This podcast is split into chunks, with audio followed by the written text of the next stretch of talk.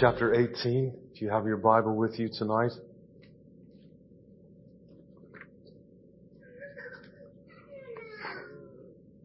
Back in uh, chapter seventeen, verse one, one of the seven angels who had the seven bowls told John that he would be shown the judgment of the great prostitute who is seated on many waters. In verse sixteen, there was a prelude to that, but tonight in chapter eighteen, we hear the full story. John isn't giving the details of one literal city's destruction, but by using the language of a great city being destroyed, like Rome in the minds of John's audience, since they were the expression of the beast that that church had to deal with in their lifetimes. He is describing God's judgment on the worldwide satanic system of evil that has corrupted earth throughout its entire history. God is going to put an end to this, an end to what this world currently is and everything in it. John draws in particular tonight from, with his language, from the Old Testament accounts of earthly Babylon's destruction back in Isaiah and Jeremiah, as well as some language from the city of Tyre's destruction in Ezekiel twenty-six and twenty-seven. And John basically writes this as a, uh, or is given the vision as this kind of great song of lamentation for the dead, really. The fall of Babylon happens in four sections in chapter eighteen. We'll look at each one that climaxes with the rejoicing of the faithful once Babylon has been destroyed and its judgment is finally complete. So in the fall of Babylon, God will finally vindicate his faithful people who have been oppressed and even martyred by the beast throughout history. And this is our hope, beloved. Again, Revelation keeps reiterating this, that one day evil will be no more. God knows all of it. He's aware of all of it. Satan's kingdom will be destroyed, and sin and death and suffering will end in the judgment of our God. So let's pray, and we'll look at this passage together. Our Lord, we thank you tonight for the promise of your Son's return and the eternal life and bliss of your people. And God, we thank you that you will judge evil. And in the meantime, Father, we pray for your mercy to extend to even the worst of us, as it has already. But Father, would you mobilize your church, and tonight, Father, in this passage and in the state of our world as we look at it tonight, would you please remind us of who we are and the task that we have been given in light of these words. And I ask and pray these things in the name of our Lord Jesus Christ. Help me preach. Help all to listen. Amen. Amen. We read the first three verses here of chapter eighteen. After this, I saw another angel coming down from heaven, having great authority, and the earth was made bright with his glory. And he called out with a mighty voice, "Fallen, fallen is Babylon the Great. She has become a dwelling place for demons, a haunt for every unclean spirit, a haunt for every unclean bird, a haunt for every unclean and detestable beast. For all nations have drunk the wine of the passion of her sexual immorality, and the kings of the earth have committed immorality with her. And the merchants of the earth have grown rich from the power of her luxurious living." So in this first section, these first three verses, an angel predicts the coming, the final fall of Babylon the Great in verses one and two. This angel who comes down from heaven, having great authority, that made the earth bright with his glory, is either, as some see, the reigning Christ himself being portrayed as a messenger, but I think more likely an angel that specifically or especially reflects God's glory as his emissary and his agent of this revelation. In verse two are the consequences of Babylon's judgment. The great prostitute who promoted idolatry and reveled in demonic power will basically become the dwelling place of the dead and the judged and the condemned. Isaiah thirteen and thirty-four give the background for these words. In these Old Testament texts, it speaks of these detestable beasts. It gives different labels for them. One of them is wild goats, which we realize here, because of Revelation, is referring most likely to demons. Anytime we see these repeated phrases of what happened in God's destruction in the Old Testament of earthly Israel's enemies, they point us to what will happen in the final judgment against the world and Satan himself. Isaiah thirteen and thirty-four describe the destruction of literal historical Babylon and Edom. Both passages foresee a time when Israel's enemies would be utterly destroyed. Humans would no longer dwell in these now desolate cities. The, the desert animals would. It would become a haunt for them. But Isaiah thirty-four fourteen in particular also foreshadows that text as the future and final judgment of demons when it uses the phrase night bird or night monster. And I know that's very particular, but just stay with me, because you see every unclean bird showing up here in eighteen verse two. This is the Hebrew word Lilith. In ancient Babylon, in their study of demons as they understood evil spirits, Lilith referred to a witch who stole children, sometimes to Adam's first wife before Eve, as they saw it, who was the mother of all demons, or just this night demon that roamed in dark and desolate places. These were scary times.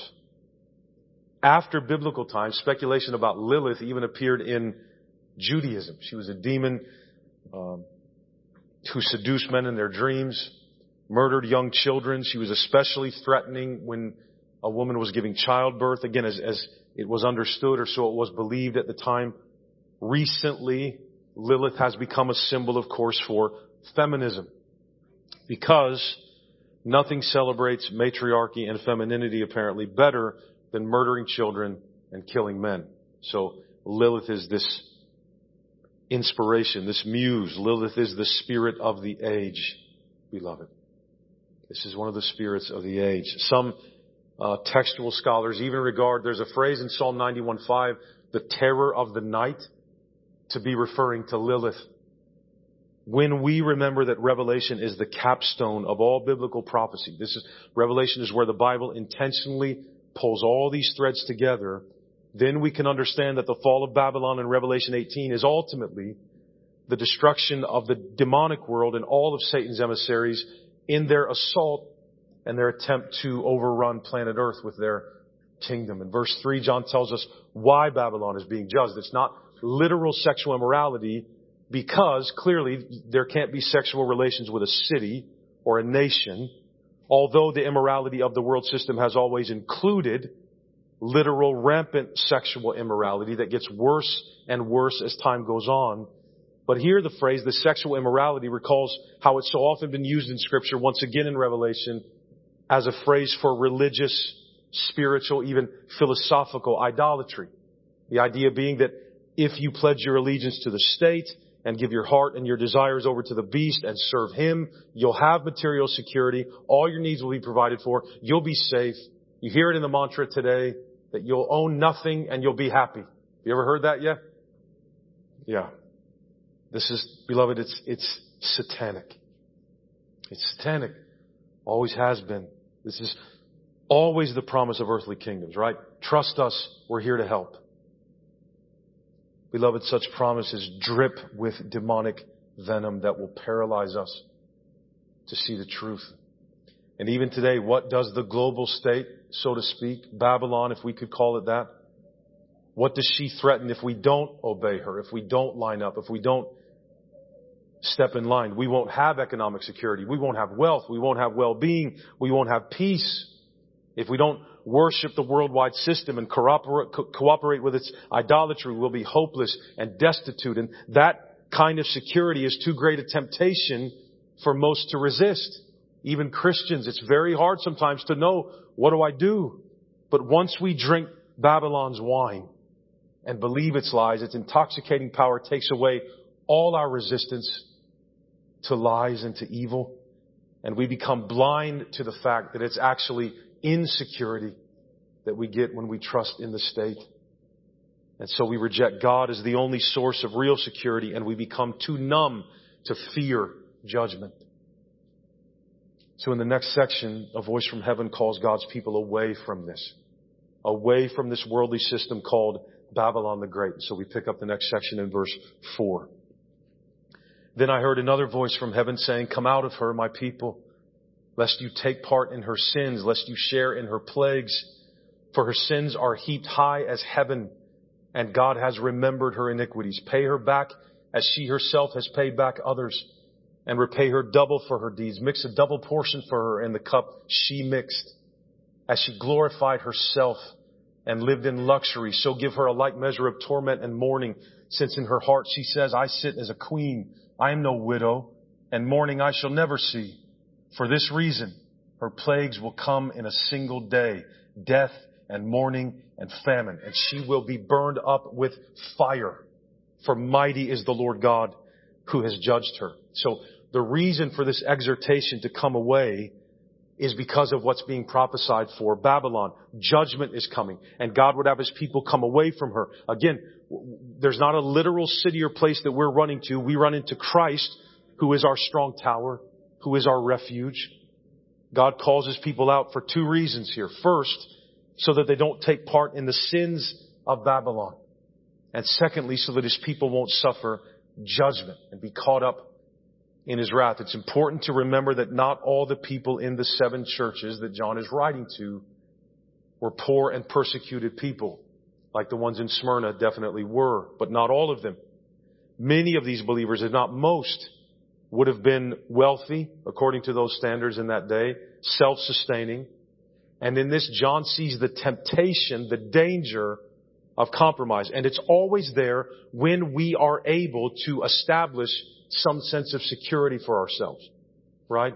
It's not that being secure or leveraged financially or something is a sin. It isn't.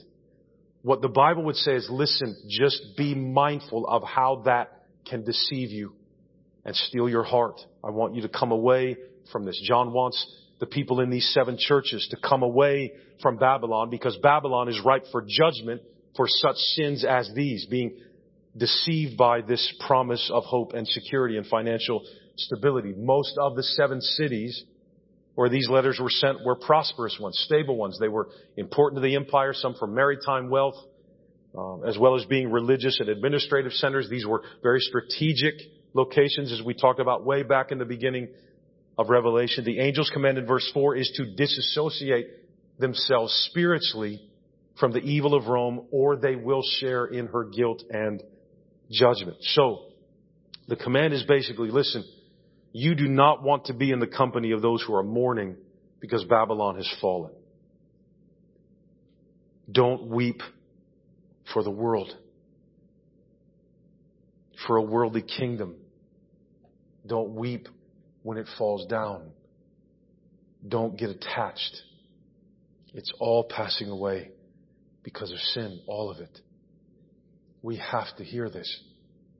This is God speaking to you people. This isn't me. All right, don't get attached. Don't. Come out of her is God's command, at least mentally and spiritually. In, but not of, beloved.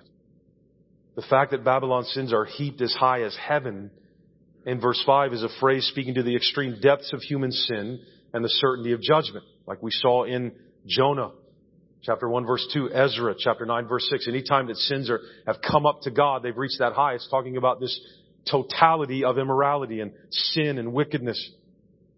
God doesn't remember these sins in the sense that He had forgotten about Him and then they got up there and He was like, oh, that's right, these people are evil. It's, it's not that at all. God keeps a record for all those outside of Christ, nations and people. God will render to them the very equivalent in judgment of what they have done. The punishment will fit the crime. When sin is extensive, judgment is extensive. And this is the world that God is judging. The whole world system set up against Christ, set up against His church. In the second part of verse seven, you can even see how arrogant the world is. God knows that the world is arrogant. Look there in verse seven. Since in her heart she says, I sit as a queen, I am no widow, and mourning I shall never see. Worldly Babylon has a breathtakingly false sense of security and honestly believes it is too powerful for judgment. It's immune to God's warnings, right? Just like historical Babylon was acting in Isaiah. It foreshadowed the whole world's attitude towards God when the whole world is united against Him. Just as with old Babylon, the worldly Babylon sees itself as like the cradle of civilization. This world system, this is uh, the very source of the world's needs and its provision. This is, you know, the world believes it's the mother of all the living, that she nourishes them. And listen, listen to the elite talk nowadays. Listen to the words they use and the things they say. Who is Klaus Schwab? Who is that? Why is he making decisions for the world? Why do people like Bill Gates get to decide, like, population numbers and whether or not the world is overly populated? And why do these things happen? These, beloved, these aren't conspiracies. The idea of the Great Reset is a term that they use, not me. Right? There's a, there's a plot here. Like, we have to open our eyes to this. Worldly Babylon has complete confidence, right? You listen to these guys talk. They, they act like they just, they're, they're the kings of the world, and, and our potential is limitless. And basically the assumption behind it is there's no God. We decide who runs this world and who determines its destiny. Beloved, that's Satan at work. Satan and his minions at work. He tried to tell us in Ephesians, you're not battling against flesh and blood. Stop thinking that's where the battle is. It's not. You battle against principalities and powers in the heavenly places, in the highest places of spiritual demonic authority. That's where the fight is. That's who's behind all of this. Worldly Babylon has complete confidence that she will, as G K. Beale says, never be without the support of her children. But Babylon's children are as doomed as she is. Their confidence is a delusion. It is absolute idolatry. So the warning to the church is evident, and it echoes the warning to the church in Laodicea, in particular, back in three seventeen. Come out of this. Don't compromise in this. As Sam Storms paraphrases, beware of trusting in economic security. The world may appear to provide a firewall against future distress, but it is merely an illusion.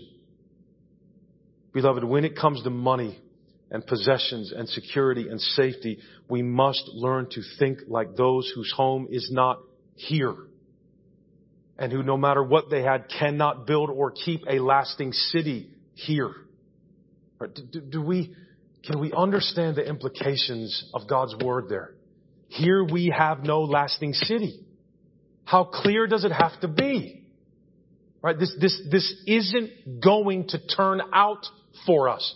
This is passing away. The need in the world is too great to just sit on what we have. Like if we, if we're careful with it, we'll never lose it. Yes, we will. We didn't, we weren't given what we're given to sit and let it collect interest. Right? I mean, we remember the parables. We know how Jesus spoke, that he, he doesn't like that. Oh, I, I sat on everything you gave and I collected interest because I wanted, you know, I knew you were a tough master. No, no, no, no, no, no.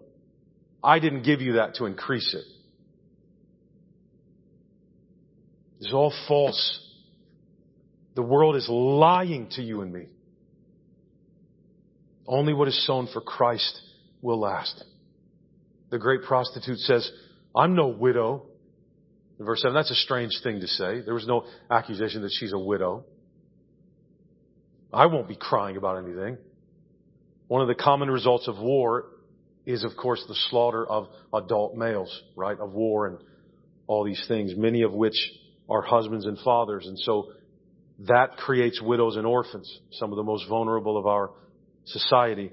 Worldly Babylon believes it's immune to such things and such need and such sorrow. The world scoffs at the idea of judgment, right? Because they take things going so well as evidence that they're safe and they're okay, and that even if there is a God, he's not powerful enough to stop them. They're, they're storing up judgment is what is happening.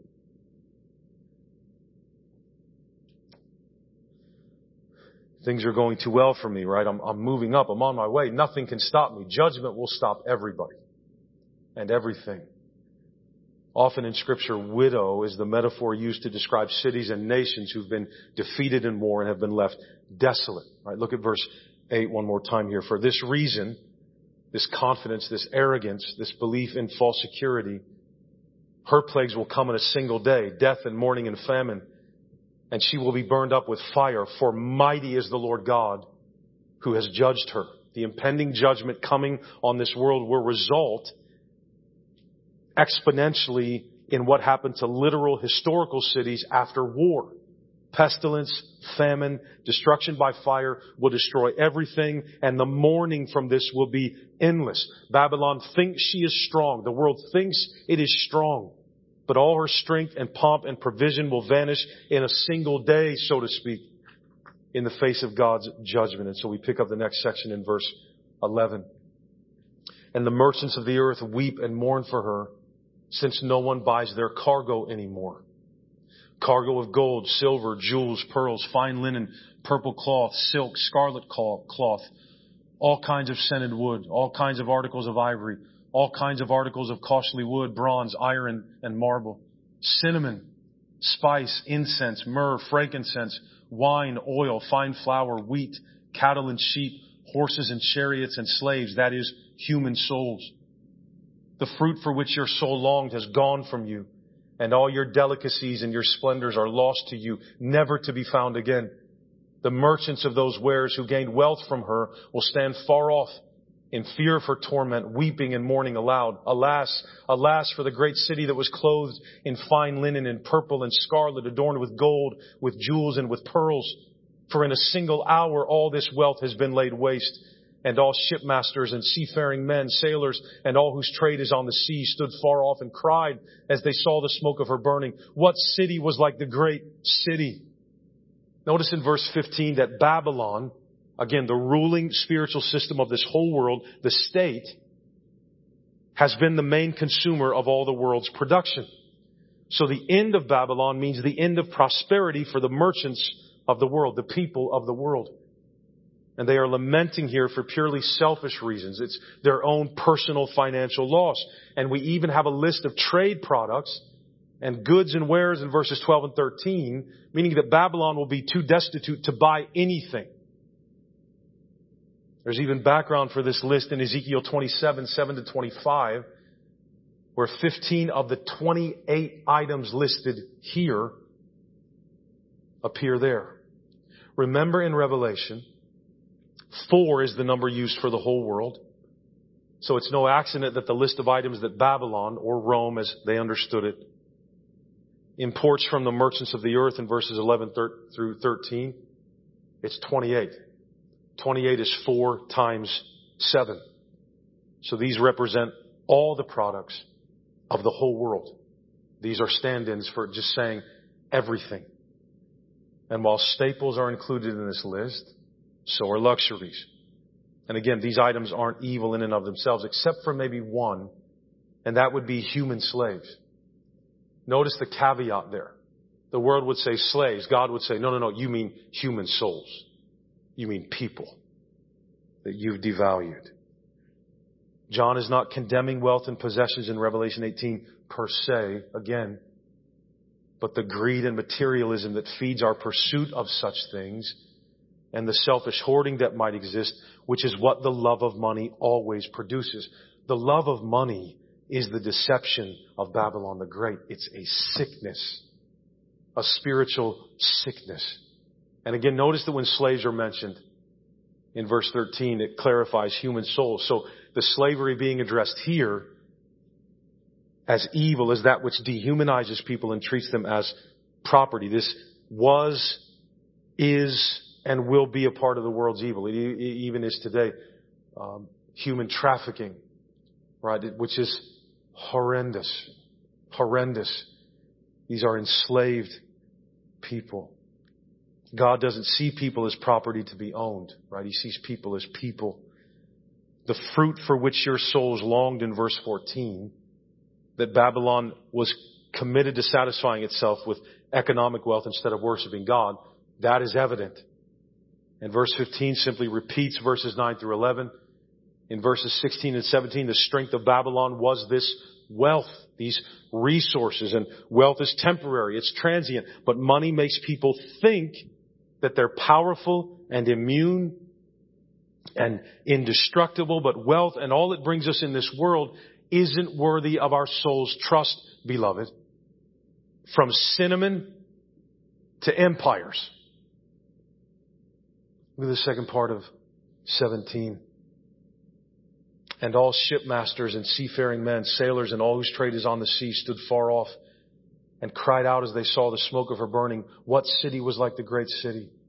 And they threw dust on their heads as they wept and mourned, crying out, Alas, alas, for the great city where all who had ships at sea grew rich by her wealth, for in a single hour she has been laid waste. The focus here on the sea merchants, that's because that would have been the primary means of commerce in John's day. The sailors here are all those in economic association with worldly Babylon, all those profiting from serving her.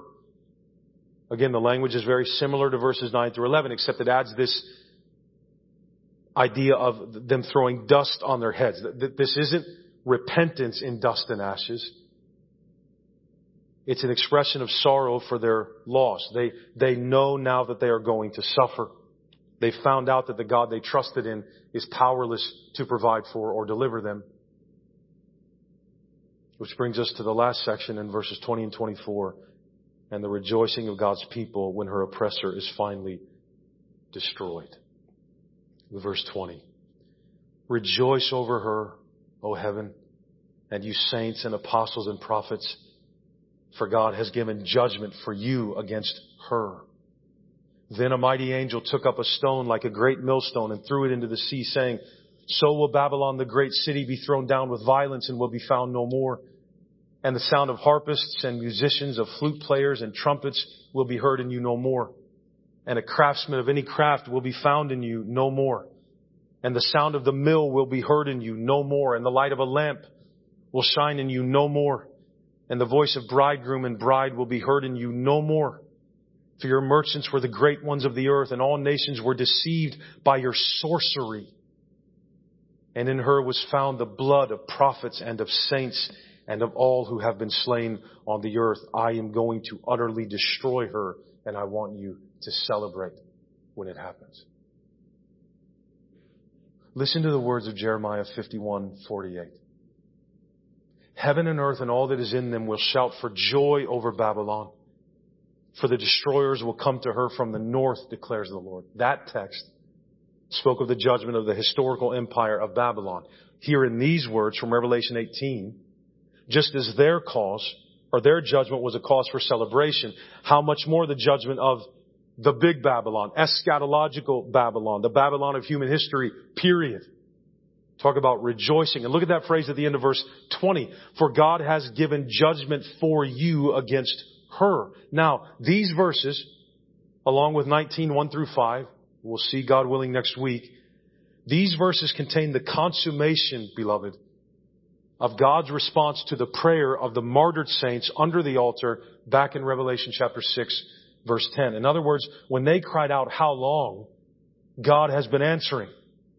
He loves His children. God will vindicate both the honor of His name and also the faithfulness of those, of faithfulness of those who were killed for the testimony of Jesus. And when it comes, it will be conclusive. So the graphic judgment of Babylon we've seen is portrayed again here in these stunning images in verses twenty-one to twenty-four, based on ancient Babylon's judgment in Jeremiah fifty-one sixty-three, Tyre's judgment in Ezekiel twenty-six twelve, the end of the satanic global empire called Babylon will be like a giant millstone flung into the sea that sinks into oblivion in verse twenty-one. And the world is tied to her and goes down with her. Suddenly she will be gone forever. All her workers and artisans will be gone. All the designers, all the ones pulling the strings, they'll be gone. No more music from them, no more crafts from them, no more art, no more merchandise, no more profit. Gone. As Dennis Johnson and G K Beale note, Babylon, who took away the joy of life from God's people, will have all her own pleasures taken away in cataclysmic judgment for three reasons in the text. First, in verse twenty-three, because your merchants were the great ones of the earth. The label great one is reserved for the Lord, the true source of all life on the earth. Only God is worthy of such praise and glory for provision, right? Their sin there is like that of Nebuchadnezzar's sin in Daniel four. Do you remember? You better stop exalting yourself and acting like you gave yourself all these things, and they're not in my hand. The second reason all she has will be taken away is because the nations were deceived by your sorcery. Beloved, we have to wake up to spiritual warfare. Satan and his demons are pulling the strings here. Please don't ever forget that. What, what you are seeing around you is the influence of the evil one. We're at war with principalities and powers twenty-four seven. We have our eyes on people and things and governments and empires, and that's not, those are the edge of these things. It's fighting against them is like, again, like taking cough medicine to cure lung cancer. Babylon has bewitched the nations with idolatry. They've made them, they, they've literally made people sick and drunk and deceived. They've tried to convince everyone that the world is great. You are great. The state is great. But glory and greatness belong to God and to God alone. Lastly, Babylon is judged and has everything taken from it because she persecuted God's people. In verse twenty-four, that's the climax. So in the fall of Babylon the Great, God will finally vindicate His faithful people who have been oppressed and even martyred by the beast throughout history. I got an email this morning from Open Doors U S A. I love this group. I get a prayer list from them each month of kind of the most urgent needs, but there's also a global calendar they give you to a nation to pray for each week out of the year. I think I've talked about it before. It's free to subscribe to that. So if you want to do that, just find Open Doors U S A on the internet and you can get those resources and start getting email reports. But this this morning, less than a week ago on Friday, July fifteenth, at the time the email was written, a forty-four-year-old pastor, John Mark Chietnam, was kidnapped from his church in Nigeria by extremists and killed the same day. This year alone, four of the twenty kidnapped Nigerian church leaders have been killed in captivity. The writer of the email says, I don't have to tell you that the violence against Christians in Nigeria is escalating exponentially. Just six months into this year, the country is on track to exceed last year's death toll, which was already the world's highest last year. And God knows, there's, there's pictures of ten of these people in this email. Beautiful faces. Beautiful. Dead. Slaughtered for the name of Christ. And God will remember every single one. Now, it is very easy to hear news like that, like we've been hearing all of our lives, right? Christians in other places are being martyred and killed for their faith. We don't have that here yet, at least not sanctioned in any way by the government, not yet. Will that happen in our lifetime? I don't know. It, it sure seems like it could, but I, I don't know. But would you be willing, even though many of us may not agree on, on the shape of things in the end times, you, you couldn't use the idea of the rapture as like, I don't have to ever worry about being persecuted. God will pull the church out before that happens. Baloney. Tell that to the rest of the Christians in the world. In other words, even if the rapture happens like m- most of us as Baptists think it will happen, it doesn't mean we can't be martyred. Right? I mean, look at the church around the world. And this is our family. These are our brothers and sisters. So, beloved,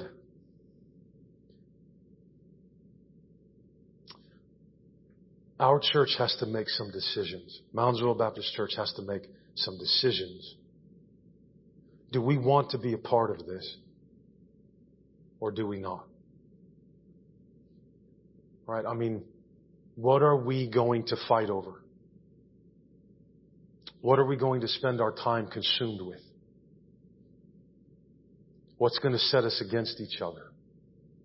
What's going to consume our hearts and our minds? And what are going to be the agendas and desires we have that are going to run our thinking and desires for our church? Because if they aren't connected with what God is doing, they're working against Him. Look, I don't,